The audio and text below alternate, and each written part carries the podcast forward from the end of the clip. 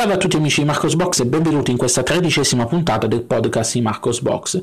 Puntata davvero molto breve questa settimana perché un po' complice il fatto che sono state le feste di mezzo, eh, complice anche il fatto che non sono state date tante notizie interessanti al mondo del software libero open source, complice il fatto che eh, il 24 mi sono dovuto andare a tirare un dente del giudizio che mi causava dolore da diverso tempo e quindi non ho avuto diciamo così, molto tempo da stare lì a dedicare al blog eh, per cercare eh, notizie, oh, ma anche per, per, fare video e quant'altro. Quindi eh, mi scuso per questa settimana, settimana, molto scarsa dal punto di vista eh, del, del, blog.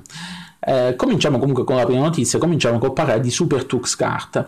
È stata rilasciata la versione 1.0 di SuperTux Kart, il famoso gioco open source multipiattaforma disponibile per Windows, macOS, Linux e Android, che si ispira a Mario Kart e che ha come protagonisti personaggi ispirati al mondo del software libero open source.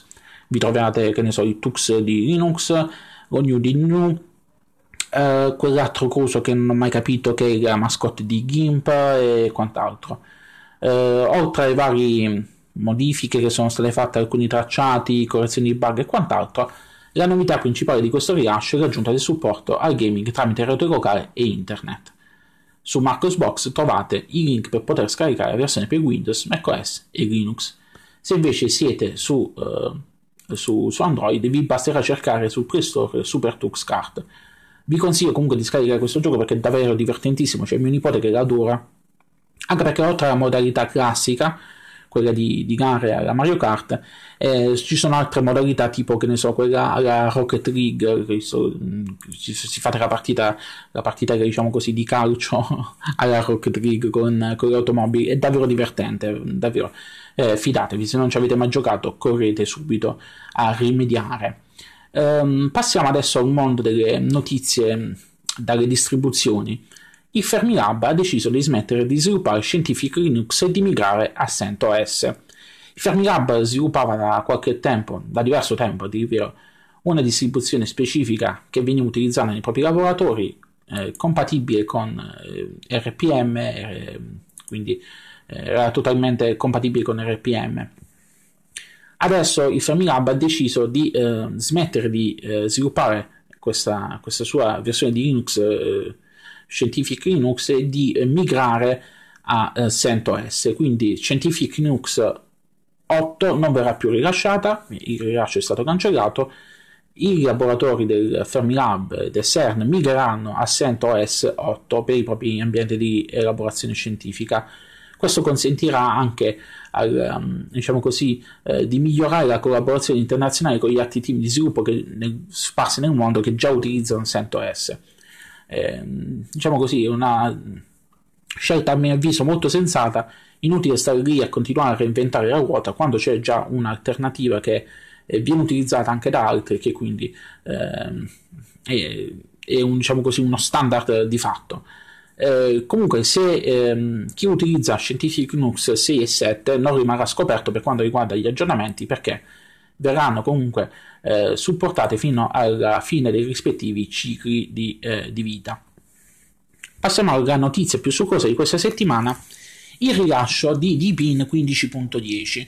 Eh, Deepin che cos'è? La famosa distribuzione eh, cinese, eh, spesso molto contestata per quanto riguarda alcuni problemi connessi alla sicurezza e quant'altro, eh, problemi presunti, eh, perché poi alla fine è stato dimostrato che non erano, non erano problemi reali, ehm, cioè nel senso non, non veniva, non eravate spiati se utilizzavate questa distribuzione, che, che ne diceva qualche utente facendo video sensazionalistici sul web.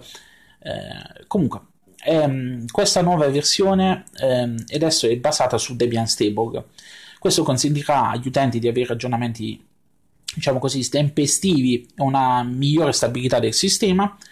Eh, oltre a questo, risolve anche la mia critica eh, quella che feci in passato su, uh, su Deepin. In passato feci una critica per quanto riguarda ehm, il fatto che eh, non veniva, ehm, diciamo così, ehm, garantito il supporto alle ultime release di eh, Firefox, perché l'ultima release era, era, stata compilata al momento del rilascio della precedente versione di Deepin e Firefox era stato lasciato così abbandonato, quindi non veniva aggiornato. Adesso, eh, col passaggio a Debian Stable, eh, viene utilizzata la versione ESR di, eh, di Firefox che è quella che eh, viene utilizzata eh, su Debian Stable, quindi non, diciamo così, eh, siamo coperti anche da quel, da quel, punto di vista. Se invece volete utilizzare l'ultima release, quella, quella non ESR, eh, in giro su internet trovate varie guide su come utilizzare questa, la versione diciamo, corrente di, di Firefox eh, su Debian Stable, quindi cercate Debian Stable Firefox ultima versione andatevi a cercare un po' le guide. Magari in settimana, se riesco a trovare il tempo, farò anche una guida dedicata a questo. Altra grande novità è che eh, la versione 15.10 dei PIN utilizza KWin come window manager di default. Eh, questo consentirà di eh, avere un minor consumo di memoria e eh, performance migliori. Novità di questo rilascio è anche la, la, presenza di una nuova funzione di unione automatica dei file su desktop. Questa è una funzionalità che si ispira a quella già presente su macOS sull'ultima release. Che, che cosa consente di fare?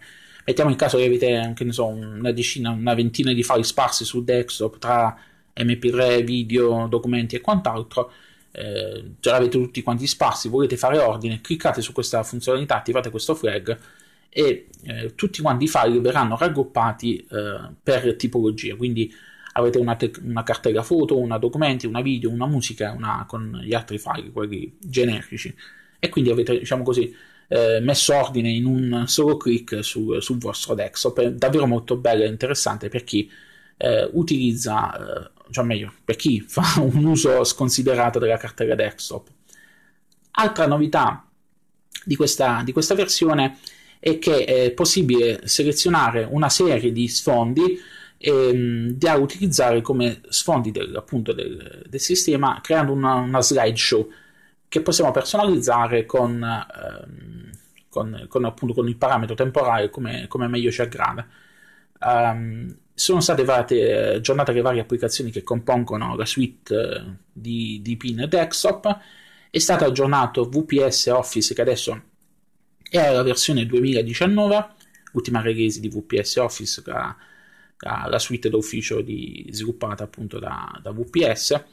Eh, è stato poi eh, aggiunta una possibilità di eh, disattivare o attivare singolarmente i vari suoni di sistema eh, ed è stato migliorato il file manager con una nuova address bar con funzionalità di autocompletamento, copia percorso, modifiche e quant'altro. Se volete provare Deepin e volete scaricarla, vi consiglio di eh, scaricare la versione, cioè dal mirror, diciamo così, quello di Mega, che è quello più veloce. Non scaricatela dal mirror principale di Deepin perché è un mirror cinese e ci mettete eh, le, i secoli per, poter, per poterla scaricare. Mentre dal, dal, link che trovate su, su quello di, di Mega eh, potete sfruttare al massimo la vostra banda e quindi scaricarla in, in pochissimo tempo eh, cioè pochissimo tempo, oddio, sono pure 2 giga 8, quindi dipende, dipende sempre dalla vostra, dalla vostra, connessione. Bene, con questa notizia ho concluso, lunga vita e prosperità, eh, ci rivediamo la prossima settimana sperando di avere molte più notizie con, da quali commentare con voi, sperando di avere anche aggiornamenti per quanto riguarda i mio Xiaomi Mia 2 Lite, di cui vi ho parlato nelle scorse settimane, di cui attualmente si sono perse le tracce, ho provato anche a contattare eh, Xiaomi sia telefonicamente che tramite mail. Mi hanno risposto alla mail dopo diverso tempo e mi hanno detto che avrebbero fatto una segnalazione per rendere più celere la riparazione però appunto ancora non si sa, non si sa nulla. E speriamo appunto di avere buone notizie la prossima settimana eh, sperando che, che, che, si diano una mossa. Va bene lunga vita e prosperità a tutti quanti. Ci vediamo la prossima settimana e ciao ciao